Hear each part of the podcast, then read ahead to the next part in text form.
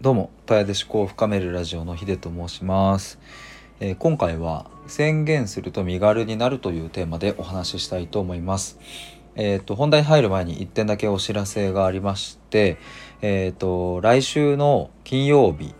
のお昼の11時から、えー正午までの1時間で、えー谷口美穂さんという方とコラボライブをします。えーこの方はですねあのまだスタイフとかでは発信はされていなくて、えーインスタがメインで活動されておりますので、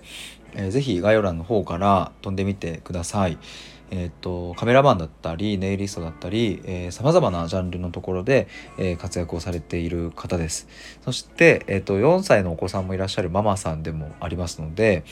ま例えば女性の働き方だったり、えーお母さんの働き方だったり、えーそういうところに、ご興味ある方、まあ、あとはフリーランスとかご興味ある方はですね、えー貴重なお話が聞けると思いますのでぜひ来週1月21日金曜日のお昼の11時に、え来ていただけると嬉しいです。僕のチャンネルでライブやります。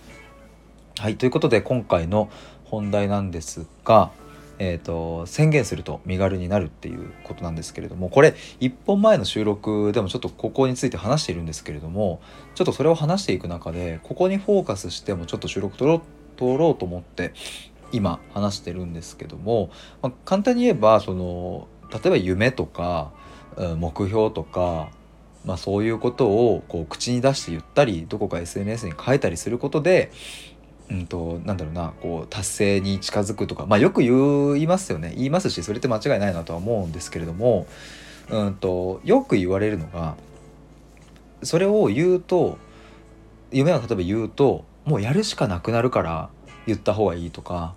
うん、自分をねいい意味で追い込めるみたいなそういうふうに、えー、と表現をされる方も多いと思いますがそしてそれもあの全然間違いじゃないっていうかむしろその通りだと思うんですけれども実際に僕が僕の夢はこれですと僕の夢は自分らしく生きる人をいっぱいにっていうのが僕の夢ですっていうのを、まあ、初めて、えー、とノートやスタンド FM で言ってみた結果何が起きたかっていうと身軽になったっていう感覚なんですね。だからあでもちろんそこの中にはやっぱり言ったからにはやんなきゃとか言ったからにはね勉強しようとか行動しようとかっていう風なその気持ちももちろんありますがなんかそういう追い込み的な効果よりももっともっと根本的にすごく、大事な部分を気づかせてくれるその宣言することでっていう風に僕はなんか思いました。なんかそういうのを宣言する前までは本当はこういう夢があるのにとか本当はこういう目標があるのにとかっていうのを自分の心の中だけで思っているからちょっとやっぱモヤモヤしてるんですよねだから逆に言うとそのモヤモヤ感が自分の足を引っ張っていたりとか、うん、そう足かせになっているんですけれども言っちゃうとその足かせが外れるんであ結構自由になるじゃんっていうかうん身軽になったなっていう感覚が結構今はあります。まあ言うまではねちょっと恥ずかしいなとかっていう無駄なプライドがちっぽけなプライドが邪魔していたんですけれどもまあ言ってみちゃうとあこんなにもすっきりするんだとか、うん、軽くなるんだっていうそういう感覚に慣れてるっていうのはこれはでもちょっと僕は生まれて初めてだし、まあ、そもそもプロ野球選手になるっていう夢以外に夢を持ったことはまあ初めてだったので。そしてそれをこうやって公言したのも生まれて初めてだったのでまあもちろん初めて感じる感覚で当然なんですが